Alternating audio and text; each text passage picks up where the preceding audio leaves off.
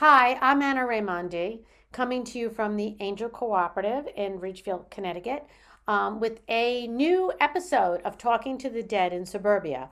And today we have a wonderful guest whose name is Jeff O'Driscoll. During his 25 years as an emergency physician, Jeff O'Driscoll saw souls leave their bodies at death and communicated with them. His otherworldly experiences began in childhood after his brother died in a farm accident.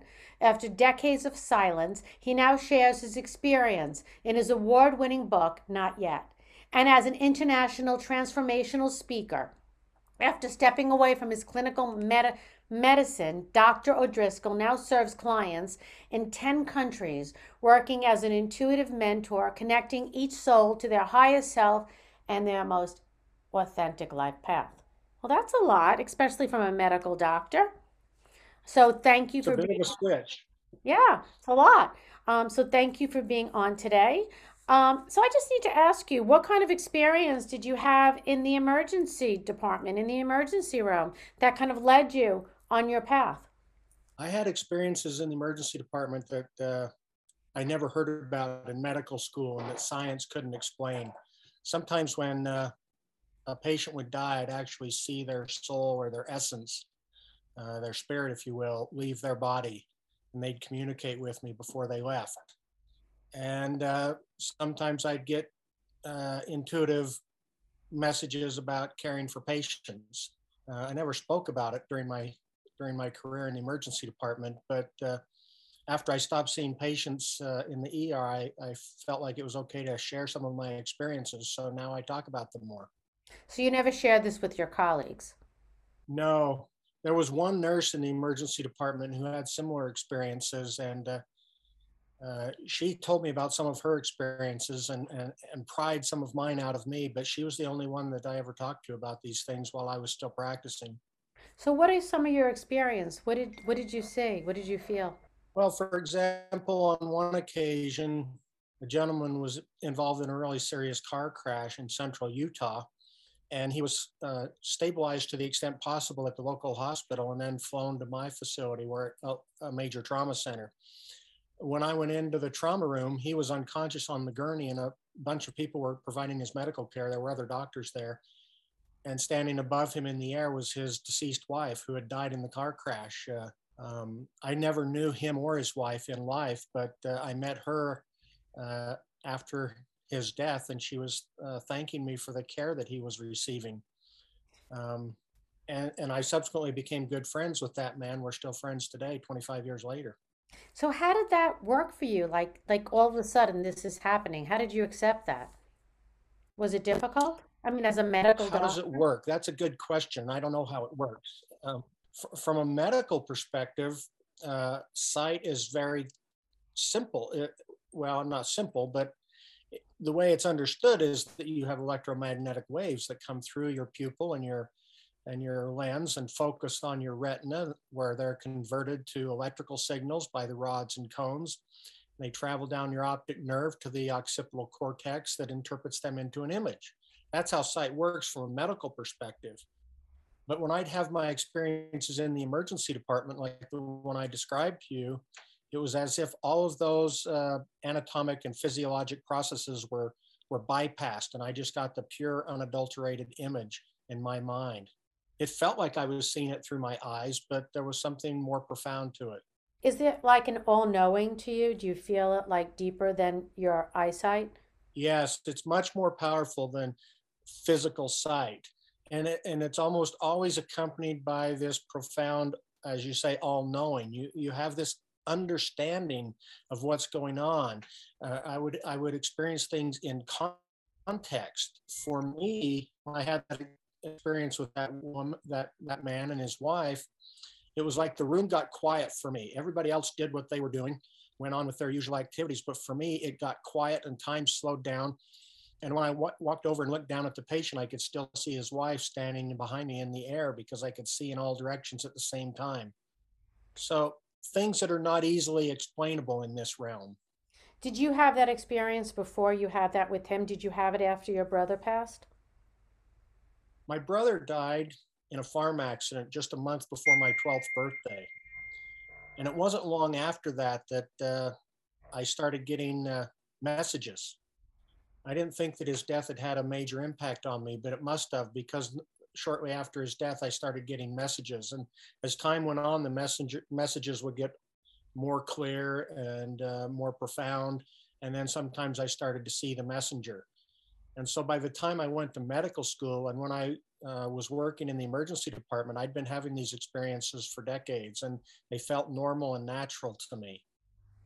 So why come out now? Why are you sharing it now?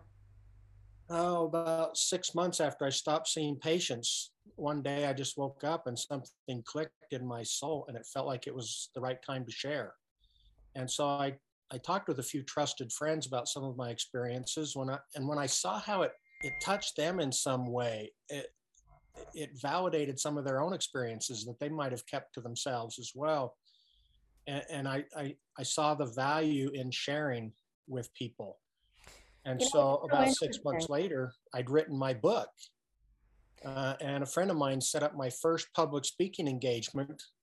I went to the airport with a bag full of books, and I, I was sitting in the lounge waiting for my flight, and this young couple sat down next to me. This woman uh, asked me where I was going, what I was going to be doing, and the usual airport questions. And when I told her what I was going to be speaking about, she just got this really sincere look on her face, and she said, "My grandfather just died, and he's come to me a couple of times." And I initially thought, why would you why would you share something so intimate with a total stranger? Ironically, that's what I was thinking as I was getting on a plane to go talk about my own experiences. Uh, but uh, then I realized, oh, I'm a safe place. She knows I'll believe her. But and also, so, think that the universe brings us together with these people that we can help. Yeah, I think it does.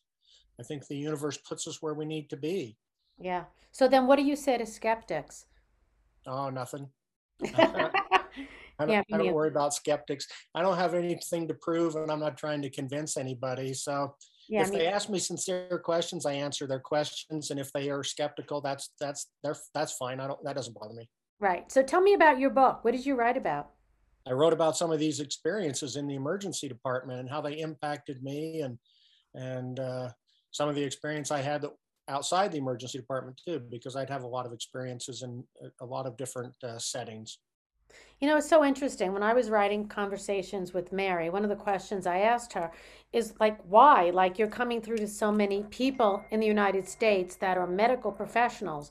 And it's because we we respect our medical professionals. We don't think that they're like in woo woo land. And so if a medical professional comes out like you or Eben Alexander or even Dr. Moody, you know, who is very well respected, we tend to follow them. And so the universe is setting us up saying, hey, you don't want to follow like the other people that you think, oh, woo, listen to these people because they're coming through. And you are like, I mean, I don't want to say the chosen few, but you're the courageous ones that are coming out in the middle of like the medical profession. So, how did your colleagues, what do they think about like what you say? I have one or two colleagues that are warm to it and even have shared some of their own experiences with me. Others are probably indifferent. And if there's some that are hostile, they haven't spoken to me, so I'm not sure about that. But I didn't speak about these things until after I stopped practicing medicine in the emergency department. So I don't see a lot of those colleagues anymore.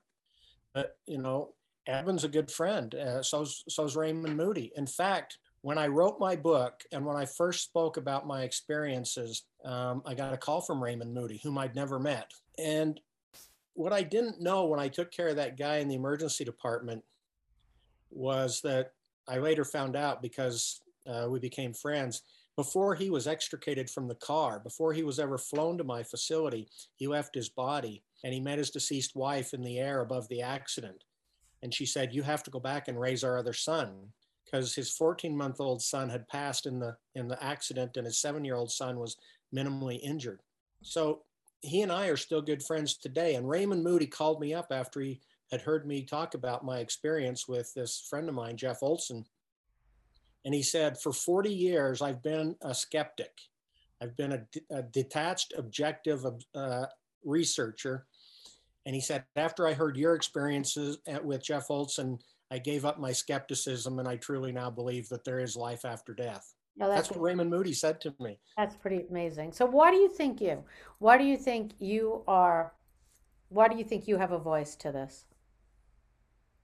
Uh, because there's all kinds of uh, researchers and professionals out there that postulate different mechanisms for near death experiences. Um, and I know a lot of those researchers. They talk about anoxic brain injury and temporal lobe seizures, uh, hallucinations, drug induced uh, uh, uh, artifact, and things like that.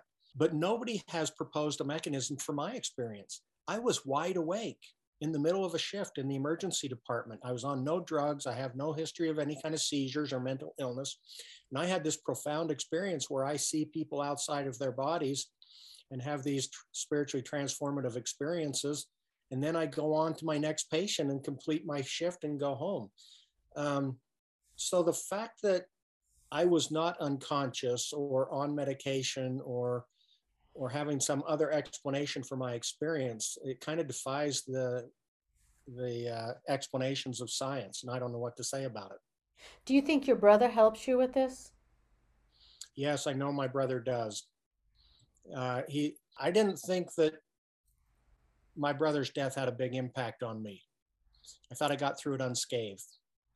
And uh, 20 years later, my brother came to me and he said, You have to go talk with our mother because there's things she's never told you about my death. So I went and sat down with my mother. And she told me that day for the very first time, I always knew where you were in the house before Stan died, she said. After your brother died, you stopped singing. She said, I always knew where you were in the house before Stan died because I could hear you singing. But when your brother died, you stopped singing. And so I know that it had a big impact on me. And I know that my brother's visits to me on a few of occasions have uh, given me direction to, for the next step. Do you sing now? Do Are I you, what? do you sing now? Are you- Occasionally.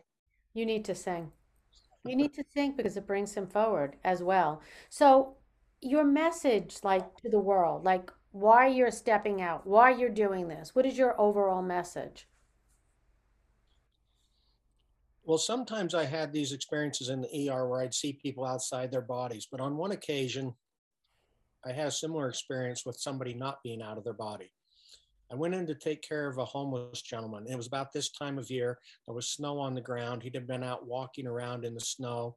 He had sh- holes in his shoes and holes in his socks, and uh, he had long, unwashed hair and a scraggly beard, struggled with substance use. And I went in there to take care of him. Um, I knew what needed to be done. He knew what needed to be done. We didn't even really say much to each other. I filled a wash basin with warm water and squirted some soap in it. I grabbed a wash rag and sat down at the foot of the gurney. And I took off his shoes and the last threads of his socks. And I washed his feet. And something profound happened. Everything that was mortal or physical about him was drawn aside. And I saw his soul. I saw who he was. And I understood I was in the presence of the divine. Yeah, because isn't that Christ-like? Washing the feet of the master, no matter how the master appears to you. Yeah. I thought I'd gone in there. I thought I'd gone there to serve him. And I realized he was there ministering to me because mm-hmm. he was teaching me who I was. And I Yeah. understood, I understood that no matter where you are, whether you're in the pews in church or in the gutter, the person next to you is always divine and Oh, you're divine. yeah, I think it's people recognizing the divine spark within themselves and other people. But that's a beautiful story because it calls to Easter, you know, when Jesus's feet were washed, you know, and you know, Judas said, "Don't waste, don't waste the the oil. It's precious oil." You know, and it's like, you know, it is what it is. There's going to be a lot of poor people, but it's okay.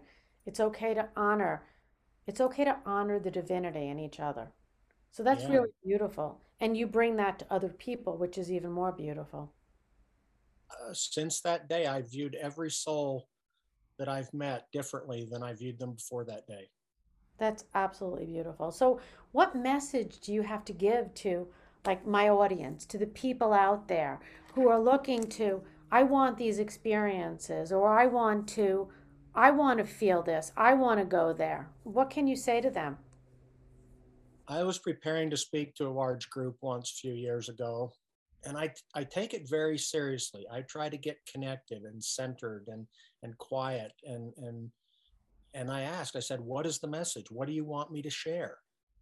And the voice that spoke to me said, Tell them they're enough, tell them they're divine, tell them they're loved. And that's really all there is to it. Isn't that uh, all there is to it? You are Yeah, enough. You are worthy. You are divine. You are loved. yeah, And I don't think people really always feel that way because they're judging themselves against the standards that we have in our world. That's beautiful. So did you share that in your book? actually, that came after the book was written. So are you writing sure another book that that's going to be in? Yeah, well, I, I am I am writing again. I, I I I did write another book that's mostly sitting on my computer. I haven't felt the inclination to edit it and publish it yet. And earlier today, I was working on my next novel, which uh, is getting close to going to print. Yeah, I kind of feel like you need to get more out there, whether it's a novel form or what, or self-help or whatever it needs to be done, um, because you have a platform that people will listen to, you know, and I think that you bring through so much, you know, as a medical doctor who can talk about things that you saw in the emergency room or in even in life. You know, we all have something to give. We all need to write a book, but some of us have a bigger platform for it, and you need to kind of get it out there. You're, it's pretty great what you're doing.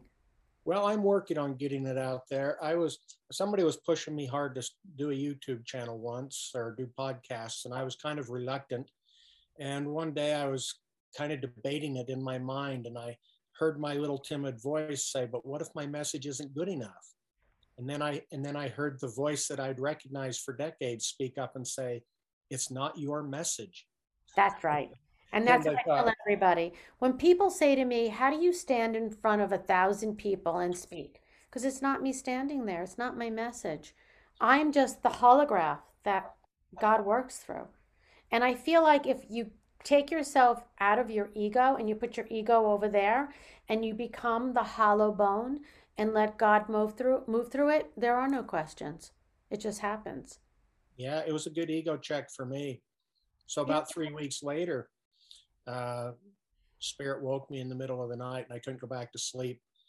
Uh, a, a couple hours later, I finally asked, I said, Why did you wake me up? And the voice said, I've given you messages. Why aren't you sharing them? Yeah. So that's when I started doing my blog posts on my website. Yeah, that's what I mean. That's what Mary did for me. Mary would wake me up in the middle of the night. I have to get up, sit at my, and I'm not. You don't wake me up in the middle of the night. I I am cranky. Um, she'd wake me up in the middle of the night. I'd type what she was saying. I'd go back to sleep, and in the morning put questions to it, because that's when we're most vulnerable. That's when we're not overthinking and not in. We're not over. Um, like we're not in the cerebral. We're not. You know, we're not. We're not thinking through it. You know, we're kind of in that place where we just like have it happen. Yeah. But um, you've come a we're long way to get to that place. You know, um, being in that quiet place and being able to receive and giving up the ego around that was hard. It's hard for people who are overly educated too. You know, like I know this, I know this. Like, what do you mean? Like you're gonna come through me and tell me something that I'm not sure of? What do I do with this?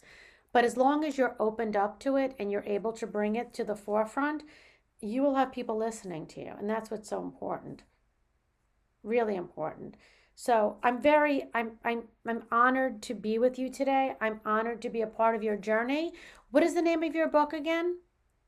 The book is Not Yet, And people and can get it on Amazon? It's on Amazon. If they want to go to my website, they can get it domestically on my website. I don't ship internationally, but you can get it anywhere in the world through Amazon. And you can get it domestically through my website. My my first novel's on my website. People can buy it there if they want. There's So even what is your novel about? My novel is about a guy that was brought, brought that grew up in such an abusive environment that he was totally broken and uh, and hated life and and the world and then something happens to him where he finds a new path and it's it's really a spiritual journey for him Oh, that's beautiful. That's really nice. So, um, for all of you out there who um, would like to read, you know, the novel, The Self-Help of Jeff, Dr. Jeff O'Driscoll, you can certainly go on to Amazon. You can go to his website as well. Um, what is your website address? helpingsoulsheal.com. Oh, that's so nice. So helpingsoulsheal.com. Um, thank you so much um, for being on today. From my heart, I thank you and thank to all of you out there who have listened to this. Um, you can always listen to this over and over and over again by going onto my YouTube channel or SoundCloud. Um, but once again, Jeff, thank you so much for being on. Namaste. Wonderful to be with you. Thank you for having me. Yeah, thank you.